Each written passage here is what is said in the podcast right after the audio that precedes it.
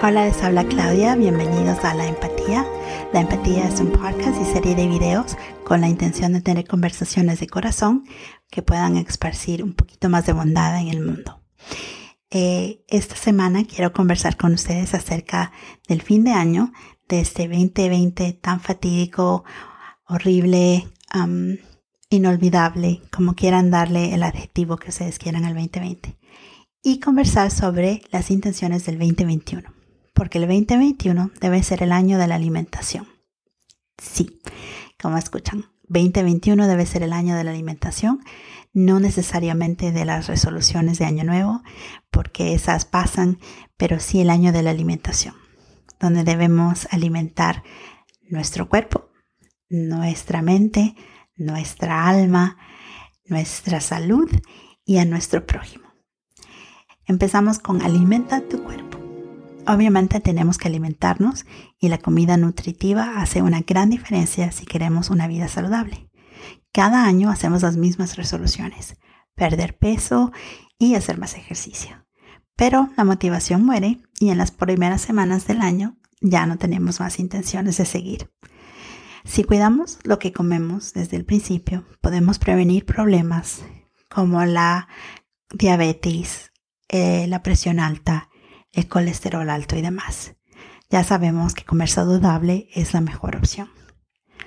Pero cuando yo digo alimenta tu cuerpo, también me refiero a deleitarnos con cosas deliciosas y a atrevernos a probar comidas, bebidas y postres que nunca habíamos probado antes. Si una vez al mes nos alimentamos con cosas y platillos de diferentes partes del mundo, podemos quizás darnos cuenta que la comida favorita aún no la habíamos descubierto y no la habíamos probado por miedo a intentar cosas nuevas. Conocer otras culturas a través de la cocina es sorprendente y las sorpresas pueden ser muy agradables. Lo que me llevaba al próximo tipo de alimentación: alimenta tu salud. En vez de centrarnos en metas a largo plazo, que pueden llegar a ser inalcanzables, es mejor crear metas a corto plazo para mejorar la salud. Como tomar un vaso de agua con cada comida. Eso sí, no podemos tomar los 8 vasos recomendados por los médicos, ¿no? ¿Qué me pasa a mí? Entonces tomo un vaso de agua de ahora en adelante con cada comida. O si puedes salir a caminar por el vecindario 30 minutos, 3 veces a la semana, es quizás un buen hábito para empezar. No es lo mismo que ir al gimnasio todos los días, pero esto ayudará a mejorar tu salud y notarás la diferencia al paso de las semanas. Por cierto, salir a caminar no solo ayuda a la salud física, también ayuda a la salud mental. Así, lo siguiente que debemos alimentar es nuestra mente. Alimentar la mente es importante porque se nos olvida que el cerebro también es un músculo y debe ser ejercitado. Así que este año alimenta tu mente con la lectura. Si te comprometes a leer un libro, aunque sea uno al principio del año, te darás cuenta que también puede ayudarte a manejar el estrés como una gran distracción. Mi consejo es buscar un libro con temas que te emocionan, para así no perder el interés. Pueden preguntar a sus amistades cuáles son sus libros favoritos para poder tener una mayor selección. También pueden ser parte de un club de libros, puede ayudarlos a que se sientan más animados a continuar con la lectura. Algo que también puede ser muy divertido para alimentar la mente son los rompecabezas. Si lo conviertes en algo familiar, puede ser mucho mejor, porque no solo ejercitas la mente, también estás compartiendo tiempo en familia. Los rompecabezas son muy buenos porque ayudan a ejercitar el cerebro, mejorar la rapidez mental y la memoria a corto plazo. Muy divertido. Y como ya alimentamos el cuerpo y la mente, también tenemos que alimentar el alma, que es probablemente la alimentación más importante. Nuestras almas, como nuestro cuerpo, necesitan sustento todo el tiempo. Y a ese tal vez solo le damos sustento de vez en cuando, si vamos a la iglesia una y otra vez, si hacemos meditación, si vamos a hacer yoga. Pero alimentar el alma puede ser de muchas maneras. Esto es lo que me funciona a mí.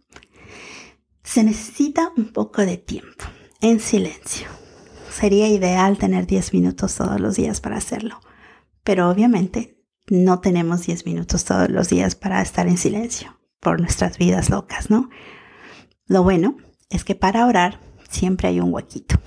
Tan pronto como uno se despierta, puede dar una pequeña oración, dando gracias a Dios por el nuevo día, una oración por nuestros seres queridos, una oración por nuestras intenciones del día.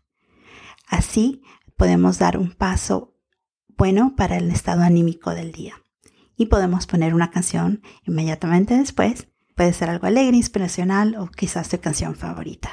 Les aconsejo que también pueden usar este tiempo para escuchar nuevos artistas o canciones que nunca habían escuchado. Eso les puede sorprender cómo va a llenar su playlist. Y si se hace difícil encontrar el tiempo, orar puede pasar en cualquier momento y en cualquier lugar, porque es una conversación privada con Dios. Si necesitan un recordatorio diario, pueden usar ya el tiempo que está disponible.